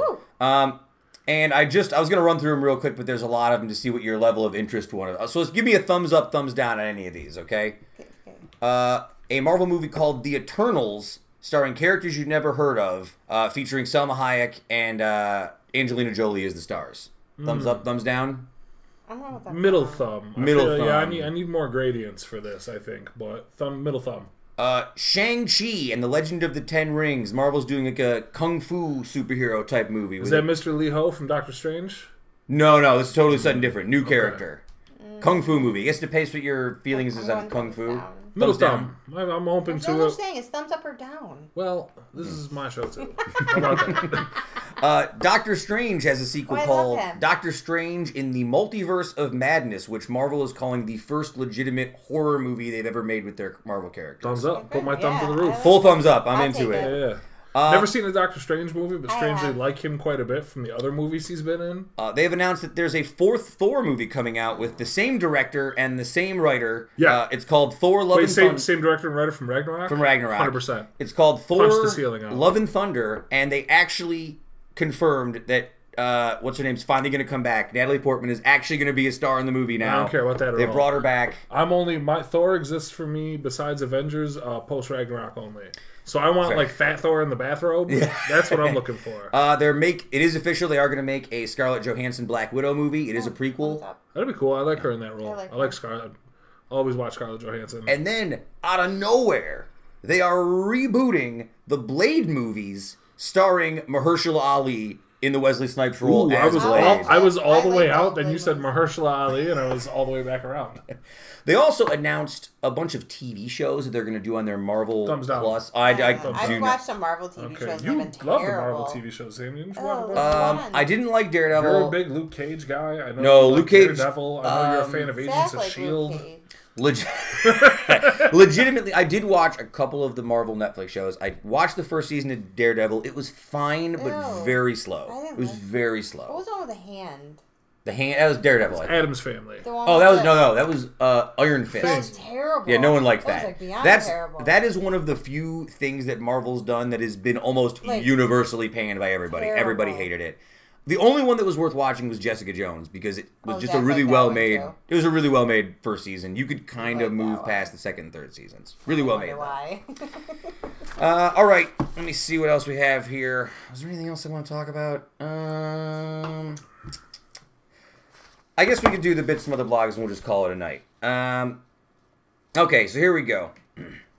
I'm currently in my early early 30s. Uh, I've been with my girl for a couple of years. We still do the cutesy baby talk thing between Ugh. us. Been doing it all through our bro. relationship. Yikes. Uh, but but I do wonder, when did we get too old for this? Immediately. You're already too old for this. if you have to ask all, about it. if they're enjoying it, then it's never too old. You Certain- never have you ever Okay. seen an old like mature couple like Doesn't hanging matter. out? Do- had to be a Yeah, maybe, probably. That I'm, you know, I I'm with Heather on the fact that if this is what works for you guys and you like it, do your thing, Yeah. enjoy it. But But I'm probably gonna like talk some shit. Yeah. And like I'm not gonna be mad about it. But, like I'll break your balls about it a little bit. You know, like it under like if you're gonna do that, and it works for your relationship. Good for you. Do your thing. Be happy. The only person that matters is your partner in this situation. That being said, you need to have a strong enough constitution to get your balls broken because you You're will. going to. Yeah, yeah, You you're will. asking for it. So do you can't get mad when somebody's you know what I mean? like be ready to get your balls broken. Yeah, That's just you know weird. life's tough. It just Get a makes me helmet. think of the Seinfeld thing with the schmoopy. Oh, schmoopy! Remember that episode of I Seinfeld? feel like there's Oh, it's a more. great I one. just feel like there's more interesting ways to have like endearing personal couple Yes. talk that's not specifically baby talk. Yeah, you know what for I mean? sure. Like there's a lot of other things Yeah. you can do. I'm Like, like, what is going on here? Save your baby talk for your pets if you're going to do it. That's what people seem to do a lot too. Uh, also, and this is just one last restaurant related one. if Last I, one? Yeah. If I order an entree that features meat as a significant portion of the meal, such as pasta with chicken or salad with salmon, I didn't know this question. is it reasonable to ask that they reduce the price of the dish because I've taken away the meat? Let me know. ask that? Let me know when. Uh, yeah, go ahead. Go. No? No. Yeah. Get out of here. You're an ridiculous. idiot. You have no idea What's how wrong? anything works. Get over yourself.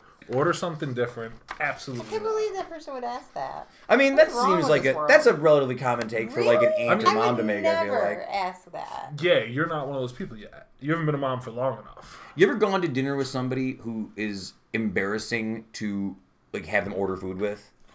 It's like t- I- you don't have to name names, but I've been with people who are like they just change so many things and make so many changes. I'm like, oh god, No, it's please, embarrassing. uh, I, just I don't ever do it. because as somebody who's worked in restaurants for long enough, I wouldn't.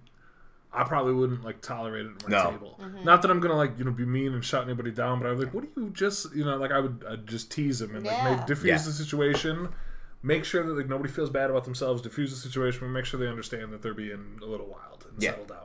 Yeah, no. All right, uh, that's it. That's all I got this week. I'm very tired. I'm gonna edit this. How? I'm so exhausted. Ah. I feel I need to go get something to eat. Yeah. I need to go lay on the couch for like an hour.